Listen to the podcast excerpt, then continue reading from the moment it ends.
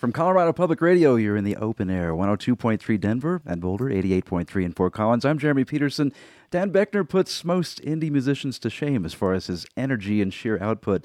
The Canadian musician co founded the pioneering indie band Wolf Parade, fronted Handsome Furs, collaborated with Spoon's Britt Daniel and New Bomb Turk Sam Brown and Divine Fits, and now leads the new project Operators. That group releases its debut album Blue Wave today on Last Gang Records, and from what we've heard so far, the album is an electronic rock record, heavy with synthesizers, but maintains a punk heart. Operators headline at Lost Lake Lounge in Denver tonight, but first join us in the CPR Performance Studio for another open air session. Welcome, Operators. Hey, How are you? doing? Hello. Congrats on your new release day today. Thank you. Thank you. Dan Boeckner, Devojka, Sam Brown, Dustin Hawthorne in studio with us. You want to jump right into a song? Sure. Yeah.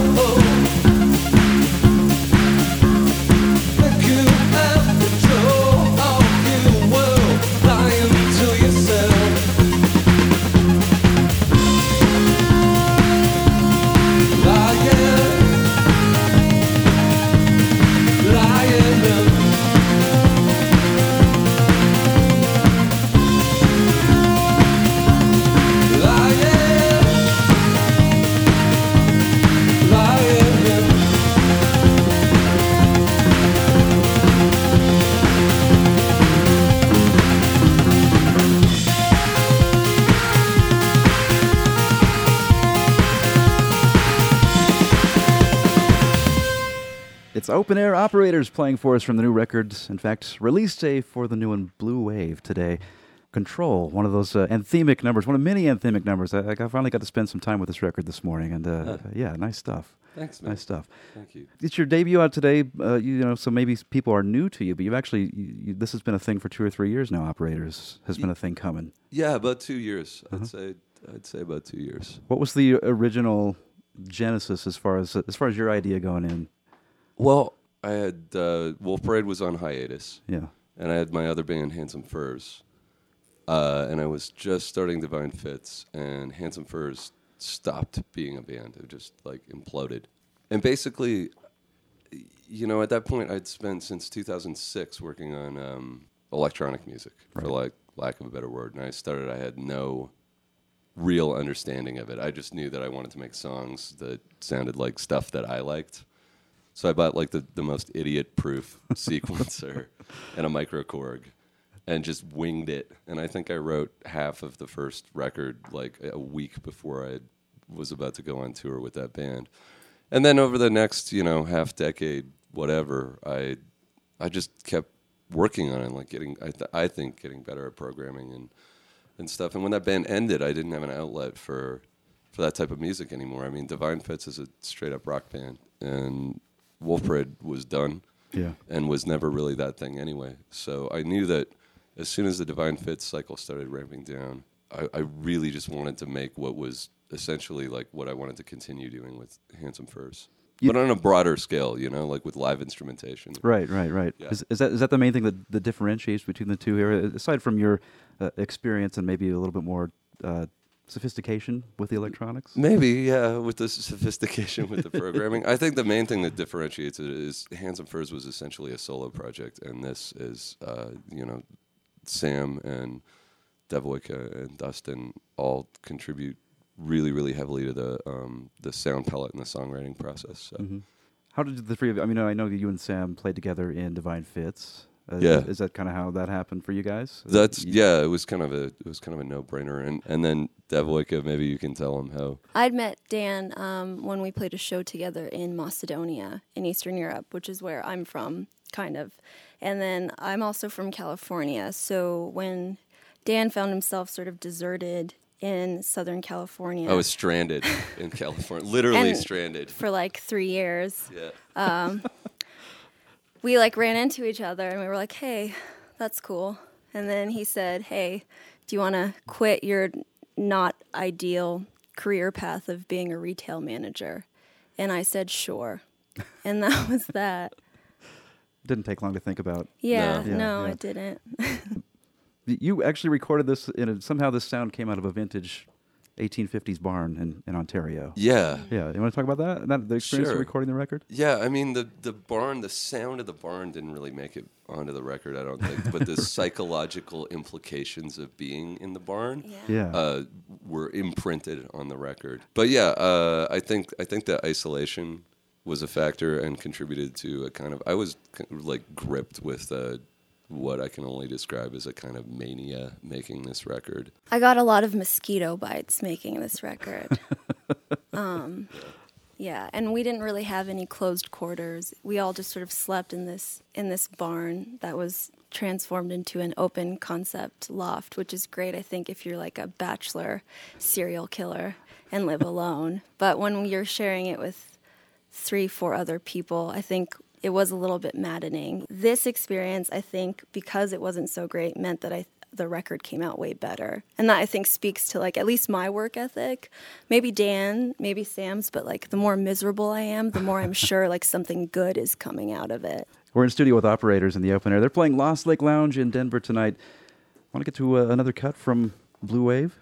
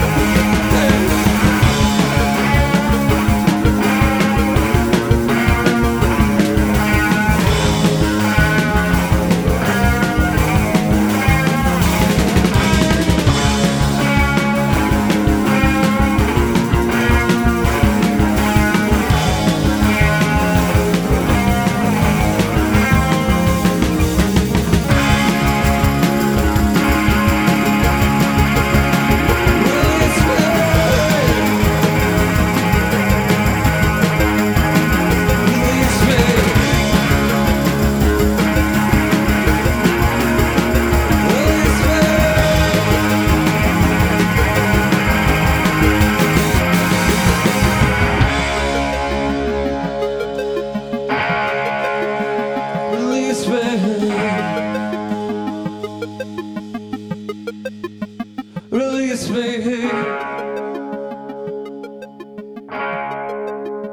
Release me.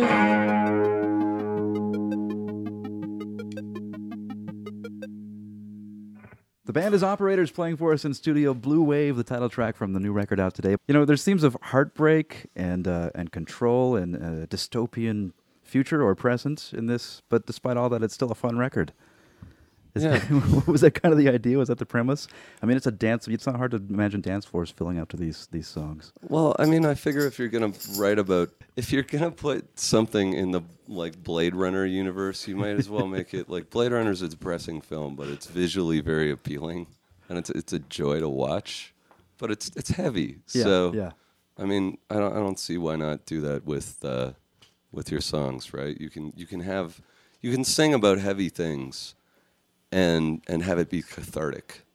It doesn't have to be like 60 BPM and, s and, and a total bummer. You Well, it's know? not unlike the old you know the old pop song thing, right? A, a happy melody with some sad lyrics uh, Yeah. always makes a nice pair. yeah, Uh, I saw I saw it called "Dance Music for Depressives" somewhere. Is that yeah. what- and, and that was the kind of the idea going in? I think so, and you know it's weird because a lot of a lot of dance music, even pop dance music that I like, there's there's been a I mean maybe it's going out of fashion now, but in the last four or five years, there's been this almost fascistic like gross grabby capitalist like using you know using the word we but in like a totally dominating positive sense like we're the best. We and you know you see it if you ever read like if you're a musician and you ever get like writing briefs for licensing that's a window into the rotten dark heart of pop music Please still license our songs, though, if you're interested. Sure, but you you know what I mean. It's it's, it's like there. definitely it's definitely a trend, you know, and some of it is good and and is positive and uplifting, but some of it just rings like the death spasms of capitalism. So I feel better about like the the sort of late '70s, early '80s dance music that was. Uh, you know, like Skinny Puppy or Sisters Mm, of yeah, Mercy, where it's just this really like almost cartoonishly dark stuff, but in a way that you just, you know, you just wanted to dance the night away to it. And you can do that tonight at Lost Lake Lounge. This is where you can catch You operators. by the way, something tells me it'll be a bit of a party tonight. This kind of comes at an interesting time for you too, because uh, it's kind of going up against, you know, the big Wolf Parade reunion dates, which are what six weeks out at this point. oh, jeez, And- yeah, and yeah, they are. Has that been Yeah. by design? I mean, it seems like uh, you know. I, th- you know, I think it was like it became like a game of chicken, who was going to announce first, and and I think it's fine. I, it uh, it it wasn't entirely by design, but I think it worked out in the best way possible. Like uh, I mean, Spencer. His Moonface project, Moonface and Siinai, they have a record coming out like June second, I think, and yeah. they just they just announced and released a track yesterday. So he and I have kind of both been like cross posting on the Wolf on the Wolf Parade Twitter, like, "Hey, check out this uh, this thing," and you know, check out this other thing, and I think it's only it's only good, right? Maybe a triple tour is inevitable eventually, huh? I would be totally into that, or just like, or just like a Wolf Parade related only festival, which I'm pretty sure we could pull off. It would be one day, but it would be a good day, you know. So, what's the future of operators uh, beyond this? It feels like more of a of a permanent thing than say maybe Divine Fits. Seems like maybe it was more of a one-off, but is, is operators uh, is there plans for the future at this point? I know the record is just out today, so don't let me rush you. But Yeah, I mean, th- when this band started, when Dev and Sam and I started this band, we it was always like, okay, this is it. Like, I want a breakup proof band. You know what I mean? yeah, yeah, Like, cause I do, I need another outlet besides besides Wolf Parade, and and this coalesced into something that was better than I better than I thought it would be when we when we started. You know, and and is really really satisfying to me artistically and performance wise, and so yeah, it's it's ongoing.